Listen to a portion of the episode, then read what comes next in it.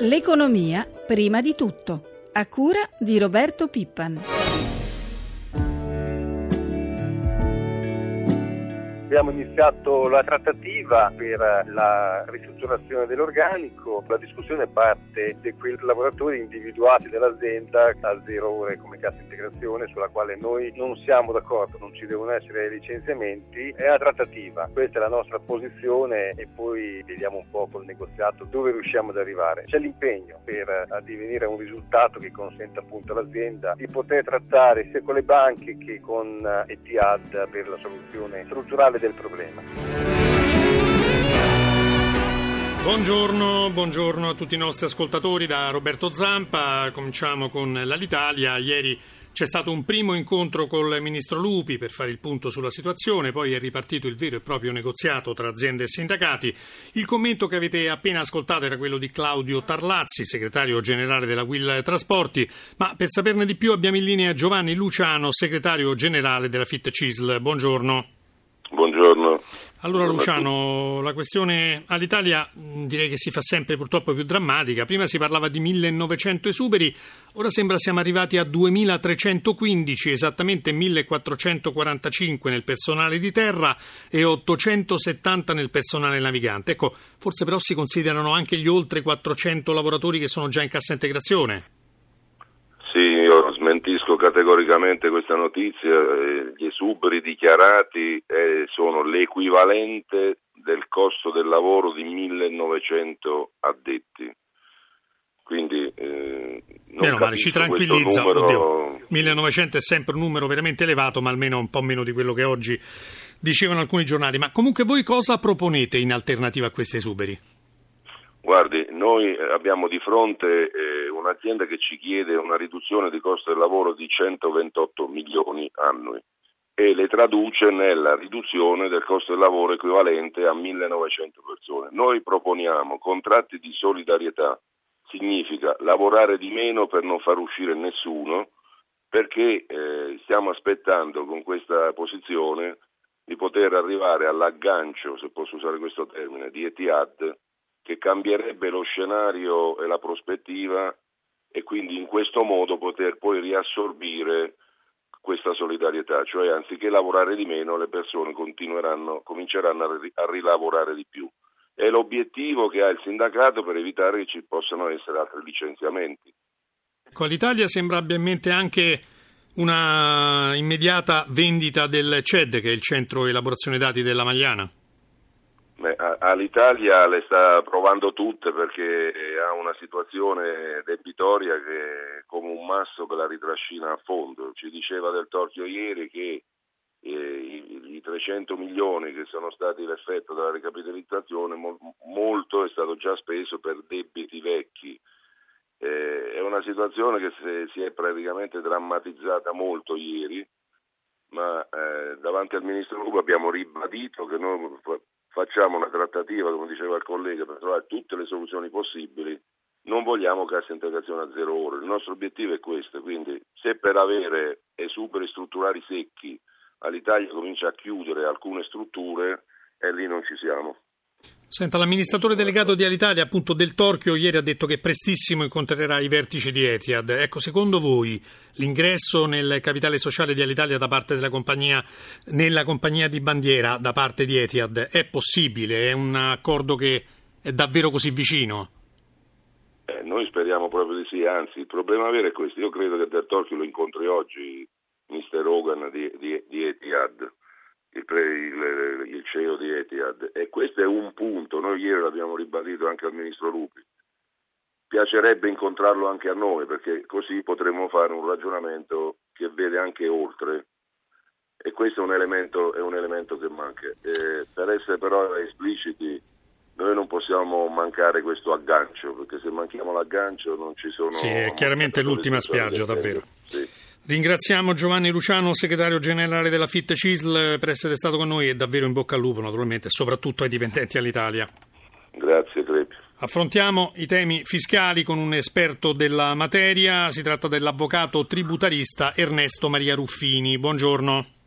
Buongiorno. a voi.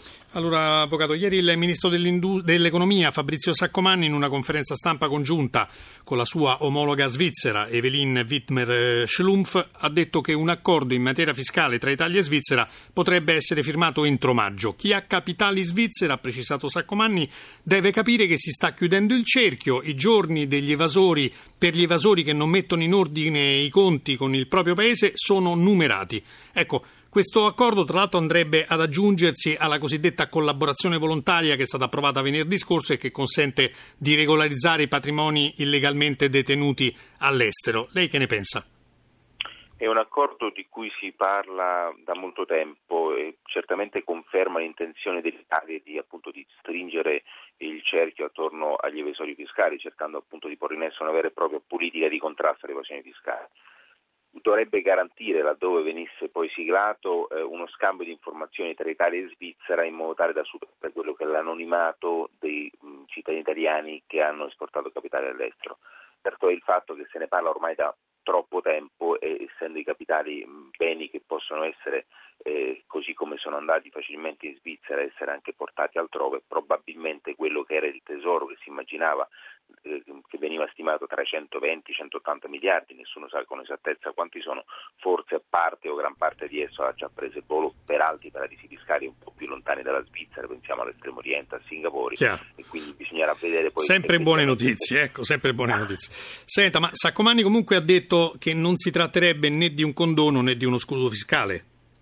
No, nel momento in cui c'è uno scambio di informazioni, chi viene pizzicato con dei capitali all'estero verrebbe sanzionato e dovrebbe pagare tutte le tasse che non ha pagato su quei capitali, più o meno nel, sulla stessa linea di quello appunto di cui accennava lei poc'anzi essere il decreto firmato da pochi giorni sulla, sullo svelamento volontario, sull'autodenuncia volontaria di cittadini italiani che eh, si ravvedono e dicono al governo, all'Italia, dicono ok abbiamo esportato capitale all'estero, eccoli qui, ditemi quanto è il conto, quante sono le imposte che devo pagare, quante sono le sanzioni, quanti gli interessi e lo Stato garantisce semplicemente una, una ehm, dimezzamento delle sanzioni penali o un annullamento delle sanzioni penali a secondo delle fattispecie che vengono scoperte. Senta, ieri nell'Aula del Senato è terminato il dibattito sulla legge delega fiscale. Martedì prossimo si comincerà a votare. Ecco, dopo l'ok di Palazzo Madama poi la delega passerà alla Camera. Dentro peraltro ci sono parecchie novità, a cominciare dalla riforma del catasto. Di che si tratta?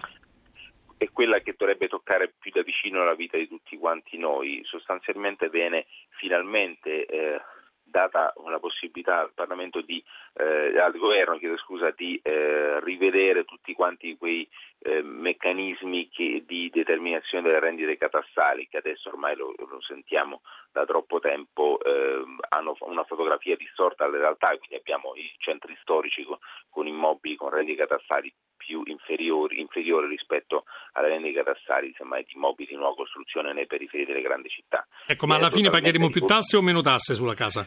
La delega prevede un'invarianza di gettito delle singole imposte cui, eh, eh, viene, che vengono calcolate sulla base delle rendite, però va da sé che il, il, cittadino proprietario di un immobile che aveva una rendita che non corrispondeva alla realtà dei fatti pagherà più tasse. Pagherà evidentemente più tasse. Un grazie all'avvocato tributarista Ernesto Maria Ruffini, una buona giornata e a presto. Buona giornata a voi, grazie. Parliamo di prestiti e mutui per comprare mobili e o ristrutturare la casa. Abbiamo in linea Lorenzo Bacca, responsabile business unit mutui e prestiti di facile.it. Buongiorno. Buongiorno, buongiorno a tutti. Allora, secondo i dati in vostro possesso resta direi piuttosto alta la percentuale di italiani che sceglie di dilazionare i pagamenti per acquistare i mobili di casa. Sì, abbiamo osservato nel corso degli ultimi sei mesi circa il 7% delle richieste ricevute sui nostri siti erano legate all'acquisto di nuovi mobili arredi, con un importo medio di circa 8.400 euro. Ecco, poi ci sono gli sgravi fiscali per chi acquista mobili per appartamenti in corso di ristrutturazione. Ecco, vogliamo ricordare che si tratta e se stanno realmente funzionando? Esattamente, il governo ha riconfermato il bonus arredi, quello così chiamato, che l'ha prorogato per tutto il 2014, dando la possibilità di usufruire di una detrazione fiscale massima del 50% in 10 anni per l'acquisto di nuovi mobili e elettrodomestici di classe energetica elevata per importi massimi fino a 10.000 euro. Ecco, ma stanno realmente funzionando?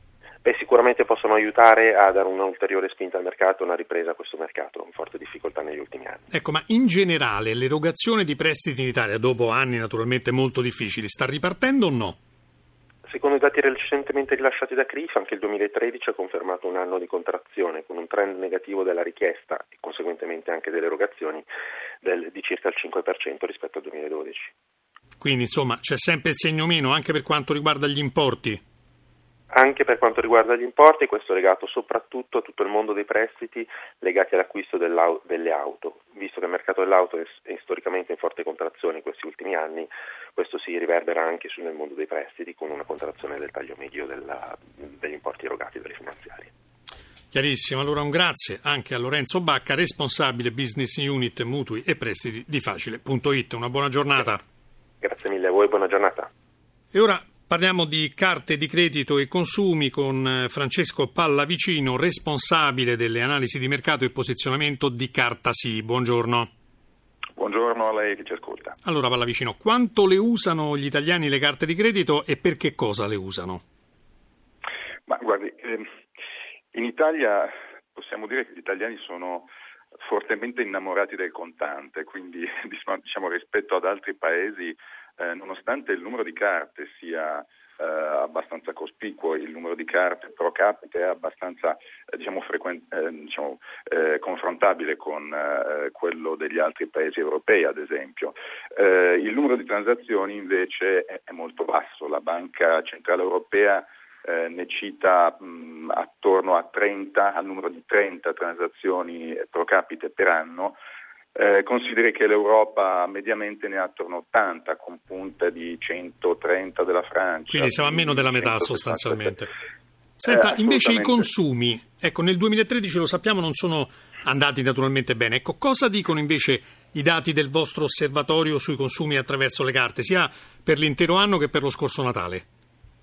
Noi abbiamo uh, l'osservatorio acquisti carta sì, che è uno strumento di analisi eh, congiunturale eh, sull'andamento dei consumi e utilizza la carta di credito come se fosse uno strumento di rilevazione, quindi i trend vengono depurati dagli effetti tipici del mercato come la variazione delle carte in circolazione o diciamo, la curva d'apprendimento dell'utilizzo della carta, eccetera.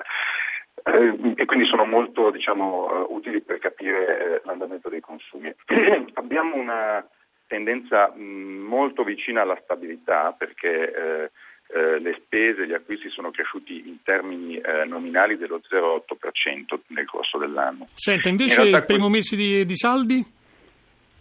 Ma anche qui abbiamo ehm, tendenze molto stabili. Tenga conto che eh, la stabilità nasconde contrasti piuttosto forti, perché per esempio eh, ehm, nel 2013 l'e-commerce ha fatto più 20%, mentre i negozi fisici sono calati di un paio di punti. I, saldi eh, eh sono iniziati piuttosto bene nella prima settimana, diciamo, eh, perché erano un segno positivo abbastanza deciso, eh, poi eh, la tendenza si è un po' stabilizzata, però diciamo che anche qui c'è il bicchiere mezzo pieno perché eh, gli anni scorsi erano stati anni molto pesanti per eh, le campagne di saldi. Eh, Quindi almeno quest'anno non sono crollati, insomma, ci dobbiamo accontentare. C'è, c'è una certa, Va bene. Una certa noi ringraziamo Francesco Pallavicino Grazie di Cartasì, una buona giornata e buon lavoro. Chiudiamo come di consueto con i mercati finanziari per sapere come stanno andando stamane le borse asiatiche. Ci colleghiamo con la nostra redazione di Milano. Paolo Gila.